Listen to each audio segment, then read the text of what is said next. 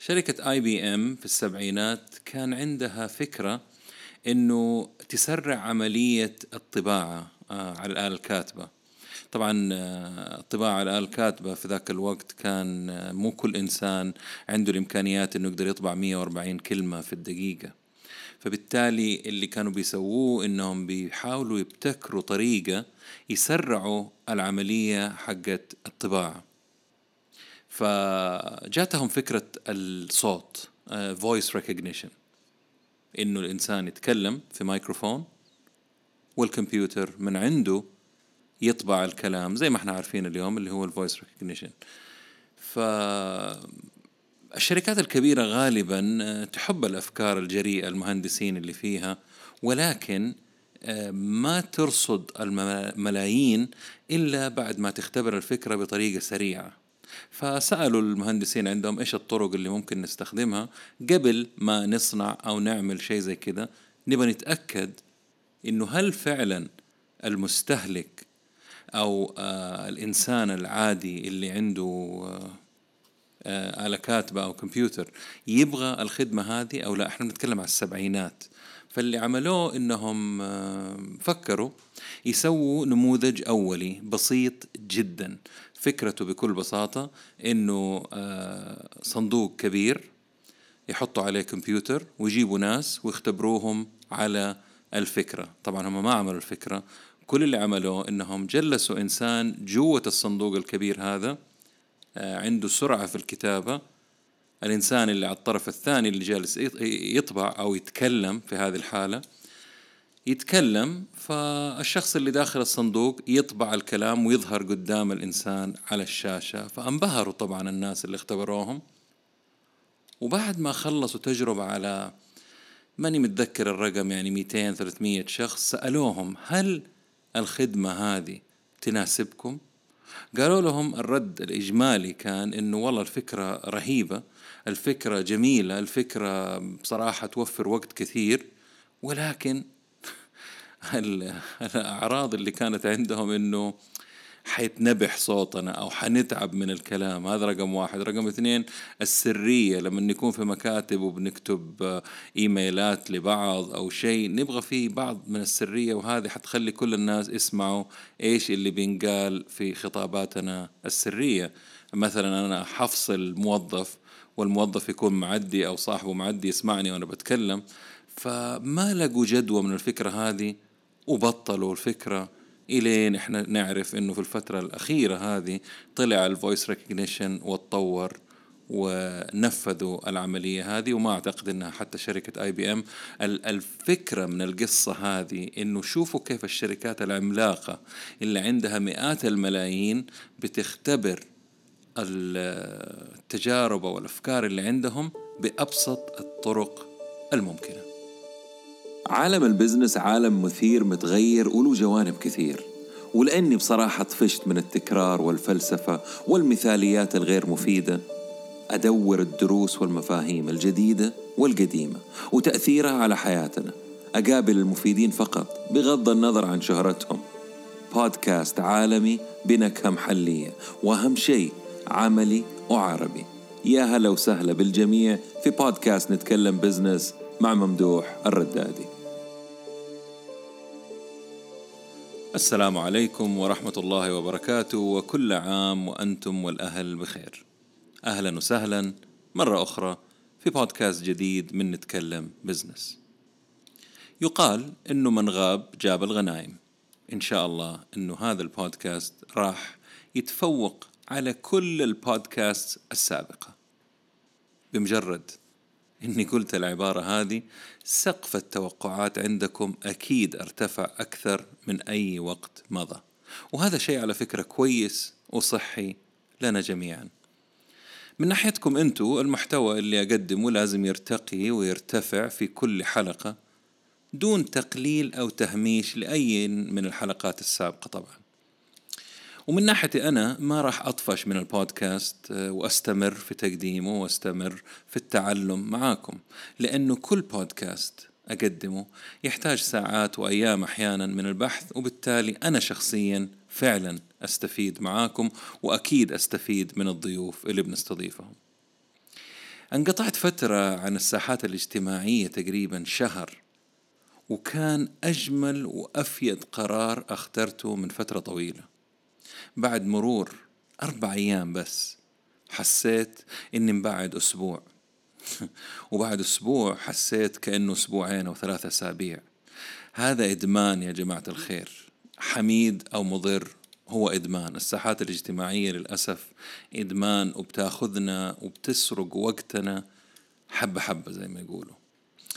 الفترة اللي بعدت فيها كان لازم أشغل وقتي بشيء. والحمد لله الانشغال كان في أمور كثير منها على سبيل المثال يعني تخيلوا آه، أموري الخاصة حياتي توجهي عملي المحتوى اللي أقدمه آه، قرب يخلص آه، يعني يخلص البنزين اللي فيه. فبالتالي زرت مكتبتي والكتب اللي تراكمت وما قريتها وتجمعت عندي البرامج الوثائقية الأفلام الفنون الصحة اللعب التمعن الرياضة وغيرها تخيلوا هذا كله في فترة بسيطة يمكن ثلاثة أسابيع أو شهر أبتعدت فيه عن الساحات الاجتماعية. ملاحظين يعني آه وقتنا فين يروح مهما نقول إنه نحسن إدارته؟ آه للأسف آه الساحات الاجتماعية بتسلب وقتنا. وبصراحة كذا يعني كان عندي مجموعة مواضيع ومقالات آه، محطوطة مرصوصة مرتبة يعني آه، كلها متعلقة بالبودكاست. كلها لما خلصت الشهر حطيت عليها بوز ولما انتهيت من الفترة حقت النقاهة حصل شيء غريب. شيء من زمان ما حصل لي. كل المواضيع والمحتوى اللي كنت مجهزه عشان أتناوله ما كان مناسبني. كل يوم أصحى أقول بكرة أفكر في الموضوع وكل يوم يعني أقول المواضيع مكررة سواء لي أنا شخصيا أو غيري فأنسى الموضوع. وبعد كم يوم زي اللغز تظهر معلومة مفيدة لي ولكم في مكان مختلف. ما بمزح يعني جزء من هذا البودكاست بدأ من دورة كنت بأخذها من تيم فيريس صاحب كتب ال four hour week وغيرها. وجزء من كتاب في التسويق الشخصي. وجزء من بودكاست وجزء من دورة في تسويق التطبيقات. آه، وجزء من فيلم. وجزء يعني تشكيلة غريبة ولكنها مترابطة. أتفاجأ كذا أقول يا الله هذا الموضوع مترابط مع هذاك. طب هذا إيش دران أنه حتفرج في الفترة هذه على الموضوع ده؟ أشياء غريبة بتحصل كأنه فعلا آه، فيلم لدافنشي كود أو شيء زي كذا. فسبحان الله الأمور يعني الواحد لما يسعى ويبحث ويبحر في المعلومات تترابط معلومات ما كان يدري إنها أصلا مترابطة.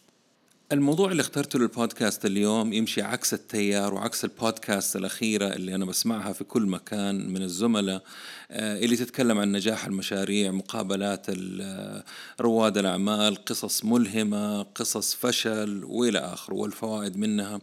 سؤالي كان آه، من فترة طويلة طبعا طب أنا عرفت قصة فشل فلان وقصتي أنا و اتعلمت منهم طب إيش الخريطة اللي أستفيد منها؟ إيش خريطة العمل اللي تخليني آه، أستفيد من قصص الفشل هذه؟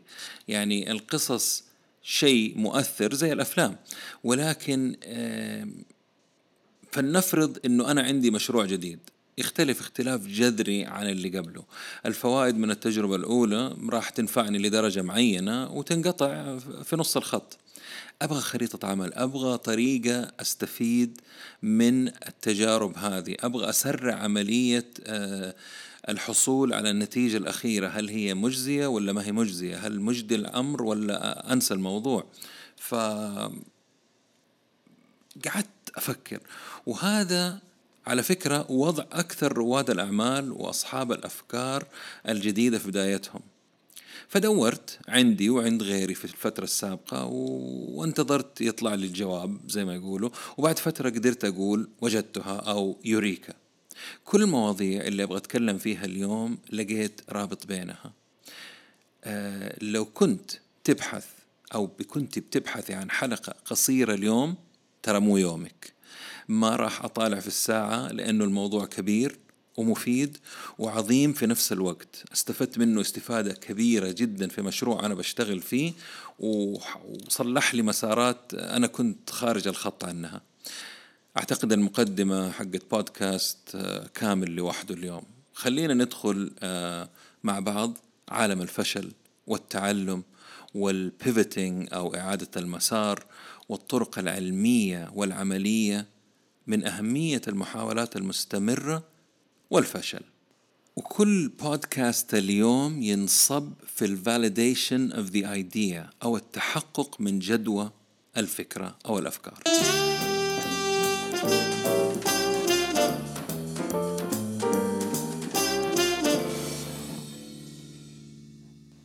كثير من رواد الأعمال في بداية مشوارهم كانوا يشتغلوا في جهات وشركات كبيرة.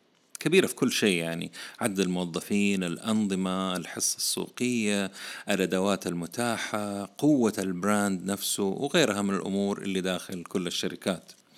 وكثير بل أغلبية هؤلاء الرواد لما يبدأوا مشروعهم الريادي أدواتهم ومعرفتهم وأجهزة القياس حقت أدائهم هي نفس اللي موجودة في الشركات القائمة آه، حقتهم القديمة يعني. وهنا يحصل الخلل من أول المشوار وأول الطريق. عدم الانتباه إنه في اختلاف جذري وكبير بين منشأة جديدة أو فكرة جديدة وجهة كبيرة قائمة لها سنين في السوق. ولكن الهدف الرئيسي من أي مشروع تجاري أو ريادي هو الربح والاستدامة profitability and sustainability. فإذا هذا هو نفس هدف القائمين على المشروع الريادي وهدفهم أيضا إيجاد أدوات القياس المناسبة عشان يحققوا الأهداف وفكرتهم. وهذا برضو يعني أنه لازم نتعرف وبسرعة آه على أفضل منتج أو خدمة بنقدمها والشريحة الصحيحة حقتهم. ونلاقي الطريقة السريعة اللي يحولوا المعادلة اللي هي لمعادلة ربحية. وهنا نرجع للنقطة الأولى. الأدوات اللي في الشركات القائمة غير اللي في ال startups كيف؟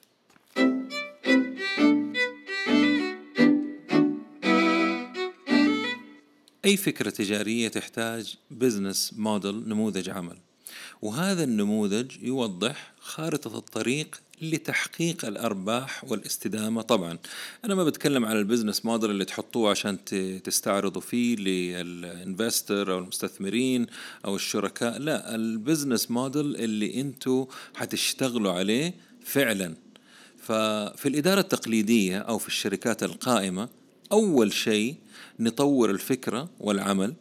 اثنين نحط الناس المناسبة اللي تنفذ هذه الخطة. ثلاثة المدراء. يسهلوا الخطة إلى ما تصبح عملية ويوضعوا مايلستونز أو نقاط آه، توضح الإنجازات عندهم ويفوض السلطة عشان تتحقق الأهداف. هذا النموذج ينفع في الشركات القائمة. أما في المشاريع الناشئة ما ينفع هذا النموذج لأسباب كثير. أول شيء ما عندهم نقطة بداية أو تاريخ يعني أمور تحققت من من قبل ولا يقدروا آه، يتنبأوا بالمستقبل. اللي مبني على نتائج سابقة. إحنا دائما في الشركات والبنوك وغيره نجي نطالع إيش النتائج حقت الربع الأخير اللي اللي عدى ونبني عليها ونحاول نرفع في المستوى اللي هو فيه أو نقارن إيش اللي حاصل. ولا يعرفوا عملائهم وتصرفاتهم ولا عندهم عملاء أصلا. ولا ولا إيش أفضل وسيلة اللي هم يحصلوا عليها آه، على السوق. يعني إيش الطريقة الصح اللي نستخدمها عشان نحصل على الحصة السوقية اللي إحنا بندور عليها. فكيف يقدروا يحققوا أهم أمرين لمنشأة ناشئة اللي هي الأرباح والاستدامة؟ ومع هذا المؤسسين يستخدموا نفس أدوات الشركات القائمة ويستغربوا ليش بيفشلوا أو ما بتعطيهم النتائج المطلوبة رغم أنه كل المؤشرات بتقول أنهم يقدروا. الموضوع على فكرة لسه راح يحلو. أعصابكم وصبركم معاي.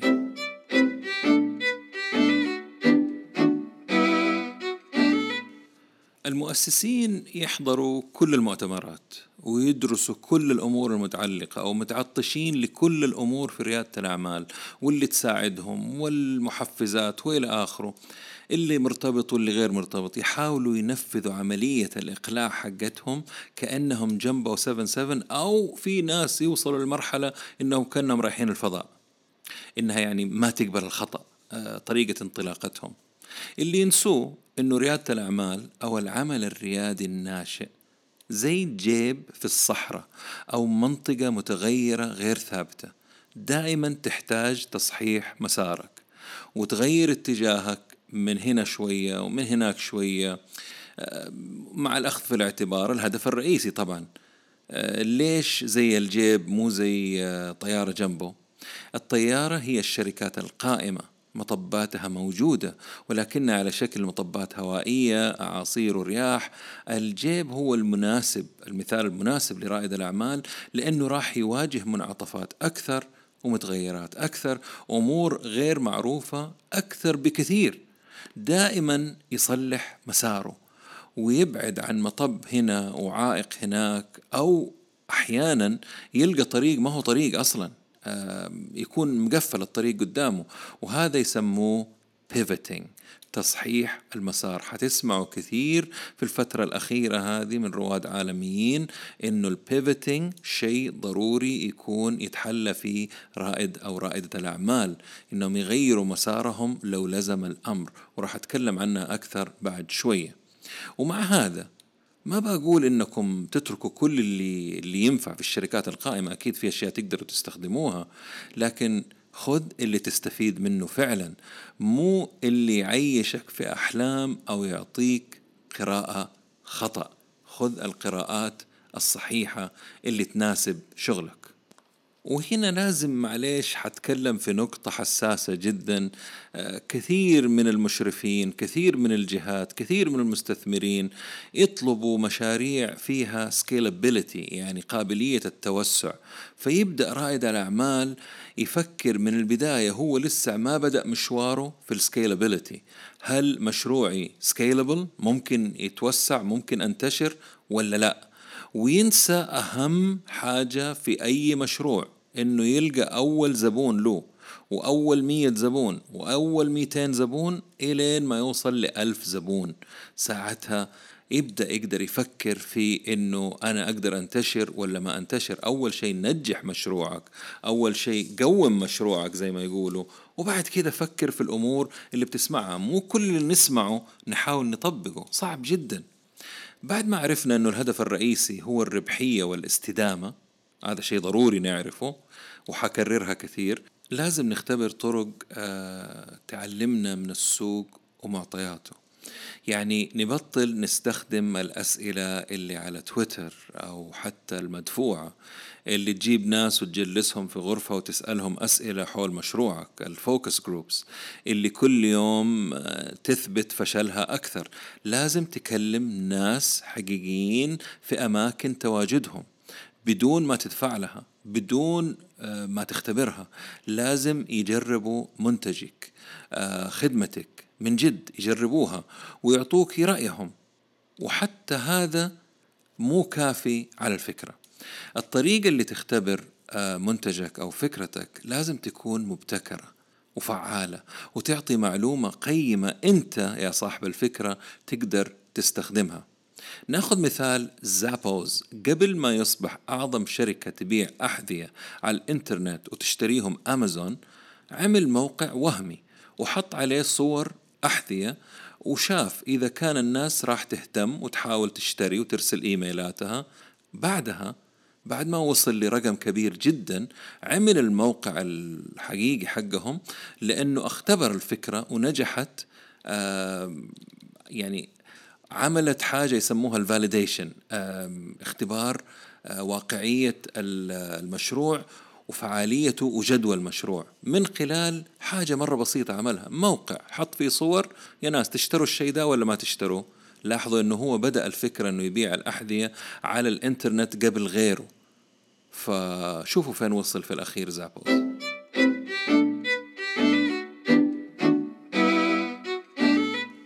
ومن الأشياء برضو اللي أنا ملاحظها إنه مع إني أنا إنسان إيجابي جدا أوكي؟ إلا إنه الإيجابية المفرطة آه اللي ما يصاحبها عمل أو طريقة عملية أو منطق غالبا تودي في داهية. زي مثلا رائد الأعمال اللي متأكد من نجاح فكرته ويضارب الناس كلها ويا ويل أحد يجي يقول له ترى فكرتك فيها خطأ ويعتقد أنه لا هم بيحاربوني أنا قصة نجاحي زي القصص الثانية اللي كل العالم رفضها وب... يا أخي أسمع وأتعلم وخذ النصايح حقت الناس وخاصة الناس اللي بيختبروا الفكرة حقتك الام في بي أو المستشار اللي بتسأله ليش تضيع وقتك ووقته؟ آه خلي عندك قابلية للانتقاد البناء. ومو معناته إنه يعني مية في المية إذا قالوا لك ما حتنفع آه خلاص ما حتنفع ولكن نبطل من الإيجابية المفرطة. المفكر ورائد الأعمال المخضرم إريك ريس يقول لازم تستخدم طريقتين عشان تشتغ يعني تختبر فكرتك. ال value hypothesis وال growth hypothesis اللي هي فرضية القيمة وفرضية النمو. وزي ما عنوان كل فرضية واضح إنه الأول تقدم يعني أنت الفكرة اللي عندك لازم تقدم آآ آآ لأوائل المبكرين اللي هم أول الناس اللي حيجوك early adapters تقدم لهم آه، قيمة.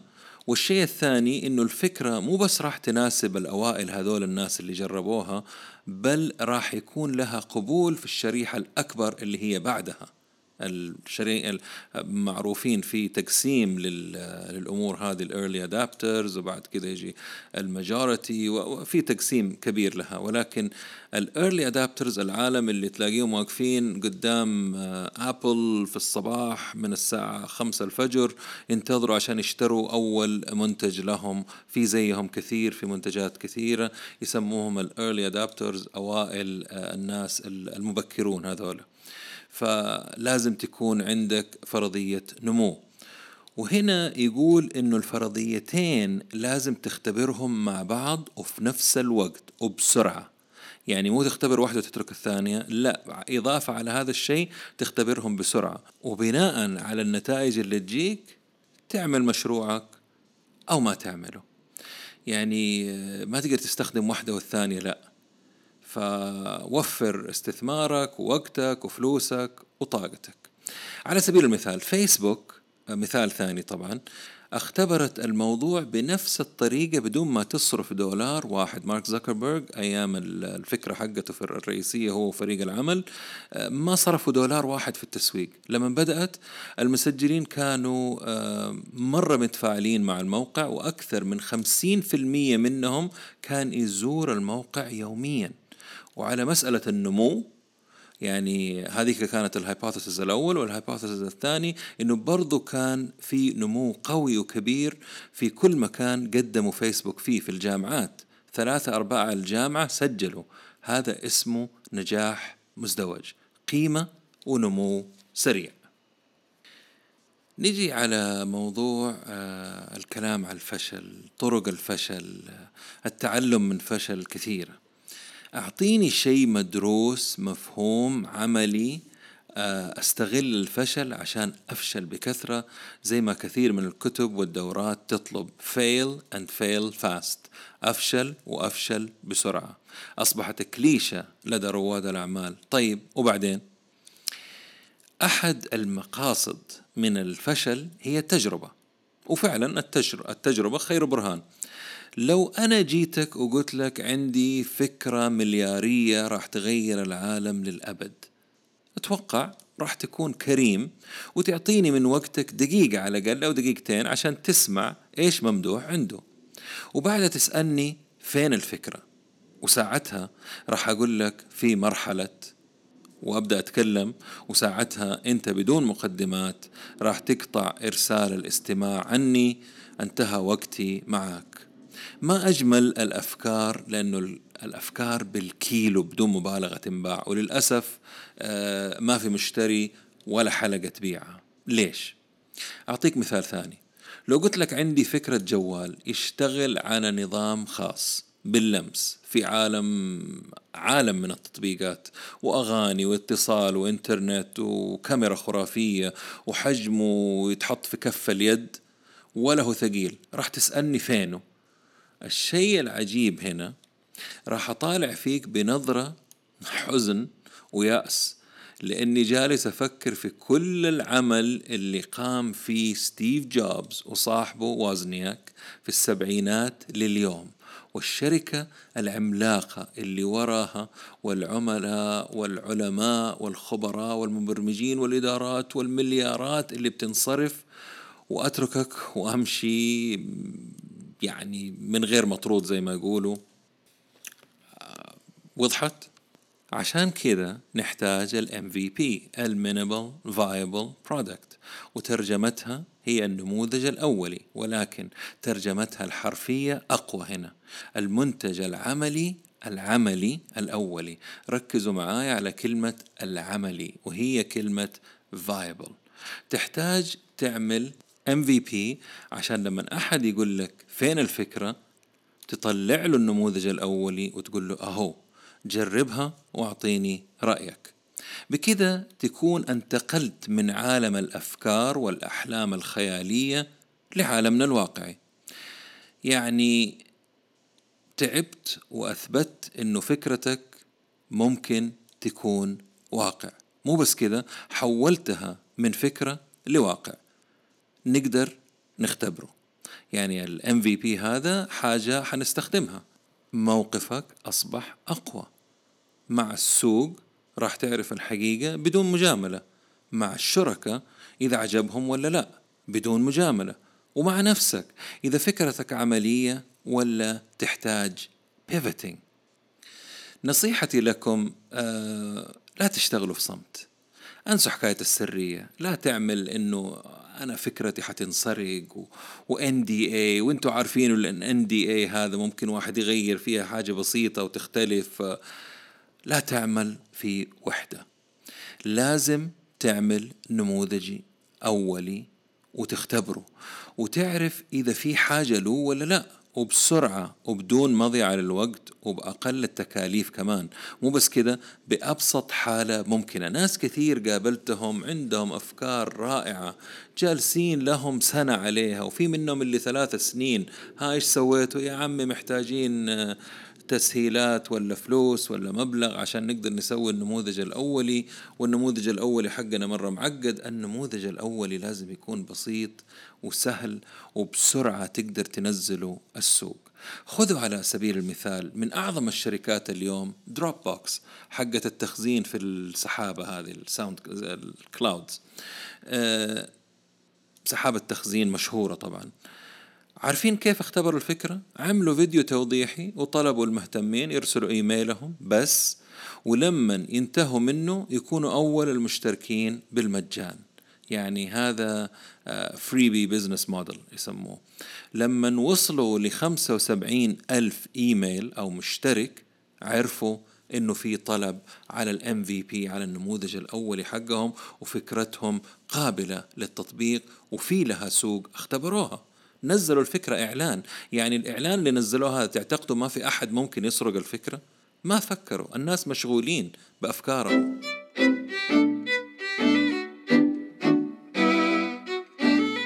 هنا معليش راح أطول شوية في الموضوع هذا حق سرقة الأفكار لأنه أنا دائما أتناوله بطريقة لطيفة وخفيفة وحتعمق فيه اليوم. تعمق عشان نصحى ونشوف منتجات جديدة ونتحرك في سوق ريادة الأعمال.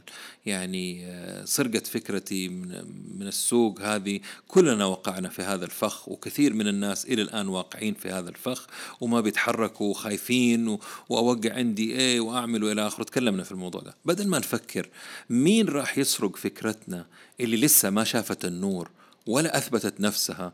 المفروض نركز على كيف الناس تعرف عن فكرتنا وتنتشر.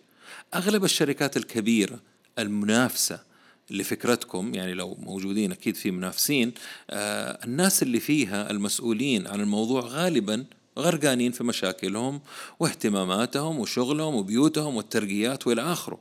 كلنا اشتغلنا في شركات وعارفين وهذا المفروض يعطيك دافع يعطيك أنت كمان دافع مهم إنهم مشغولين عنك لصغر حجمك نعم لصغر حجمك أو حتى عدم وجودك على الرادار عندهم. وبصراحة مشكلة هذه مشكلة مرة كبيرة تعتبر لو منافس قدر يطبق فكرتك وأسرع وأفضل منك. هذا خلل فيك أنت مو في المنافس اللي أنت تعتقد إنه بيسرق فكرتك.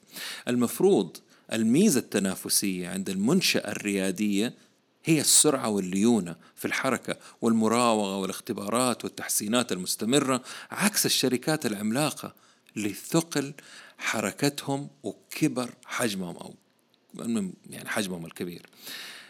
المنشأة الصغيرة مشكلتها ابدا ما هي السرعة في العمل لأنه عندهم مشاكل أكبر بكثير. على سبيل المثال الحصول على عملاء. أو الاستمرار أو الاستدامة في السوق دفع الرواتب الشهر الجاي الشهر اللي بعده الثلاث شهور القادمة آه، كيف حنلاقي تمويل؟ كيف؟ الأمور هذه كلها. الطريقة الوحيدة للنجاح هي التعلم من الأخطاء أسرع. وهنا نرجع للعبارة اللي هو fail and fail faster أفشل وأفشل بسرعة. يعني إنك تتعلم عن أخطائك أسرع من غيرك. والتحسين المستمر. وهذا ما راح يبدأ بدون في بي أو النموذج الأولي ودراسة الأمور المهمة فقط اللي تهم فكرتك.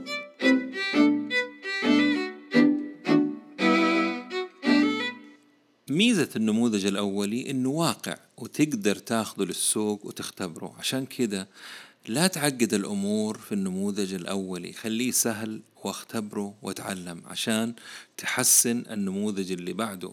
كل ما تبني وتقيس وتتعلم كل ما يتحسن المنتج. لو الخدمة اللي عندك يعني قاعد تحسن فيها حتكون الأفضل. مو بس على الورق يعني من واقع تجربة عملية فعلية.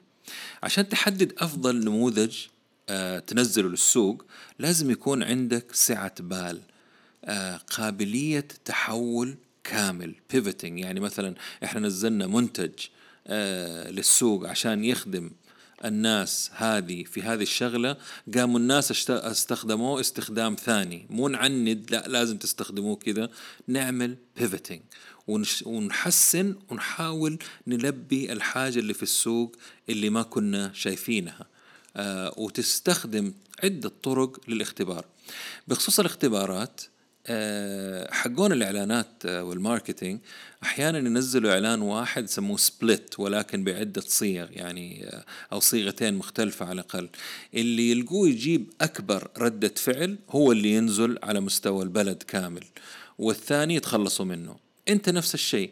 نزل عدة موديلات أو اختبارات آه، ما تعرف أي موديل اللي راح يناسب الناس أكثر. واحتمال تكتشف شيء ما كنت متوقعه وتغير فكرتك تماما. Pivoting. كيف؟ مثال تنزل تطبيق يبيع الفواكه مثلا وتكتشف مع الوقت إنه الناس بتشتري 80% أشياء ثانية غير الفاكهة آه ومع الوقت تزيد منها وتقلل اعتمادك على الفاكهة. Toys R Us قبل ما يصبح أكبر محل ألعاب كان محل يبيع مفروشات أطفال. شوفوا فين وصل. آه، okay فلس في الأخير ولكن رجع سمعت دحين. Pivoting is good for business. Ego is not. uh, ترجمتها إنه تصحيح المسار مفيد لل business أو العمل حقك أما التعند والإصرار ما حيفيدك. من الأشياء برضو اللي ألاحظها رواد الأعمال بيعملوها أخطاء كثير يعني بتشوفوها زي في الساحات الاجتماعية ما يعرفوا فين يركزوا جهودهم يعني مع عملائهم. هل نعلن مع مؤثرين؟ هل نعلن في فيسبوك وإنستغرام؟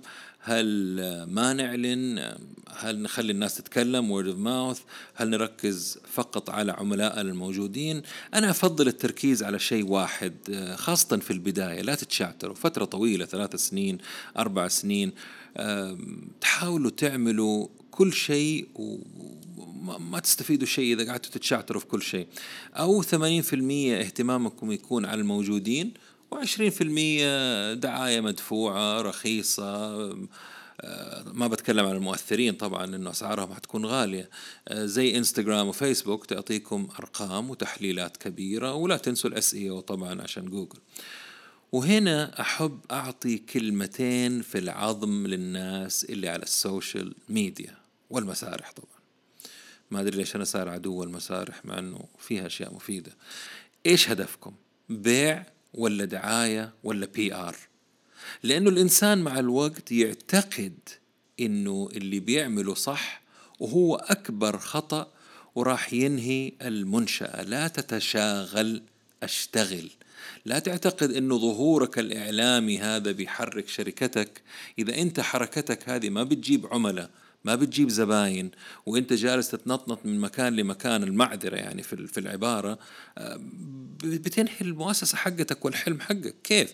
تخيل لك ان تخيل إنك رائع ومبدع في الساحات الاجتماعية وتركيزك على المحتوى اللي انت تقدمه والمفروض إنه هذا العمل يترجم لأرقام. الأرقام هذه إيش؟ مبيعات. المبيعات إيش؟ فلوس دراهم درهمات. لو ما في دخل ما في تدفق نقدي. في إضاعة وقتك وهروبك من واقعك الأليم أصحى وأرجع للأهم الفلوس الهدف عملاء وليس مئة ساعة مئة ساعة على الساحات الاجتماعية.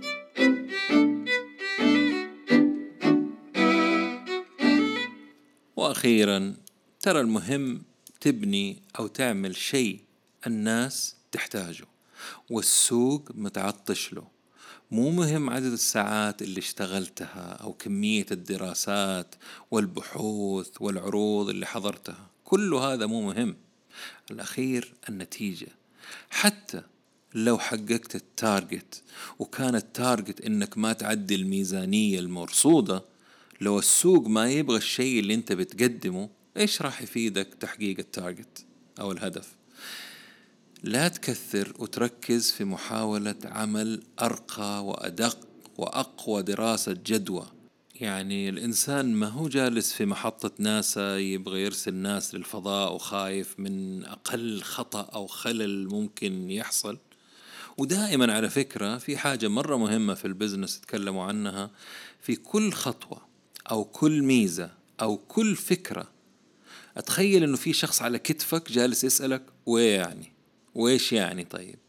وجاوب السؤال هذا. أنا هعمل حاجة تسوي كذا وإيش يعني؟ عشان تسوي كذا وإيش يعني؟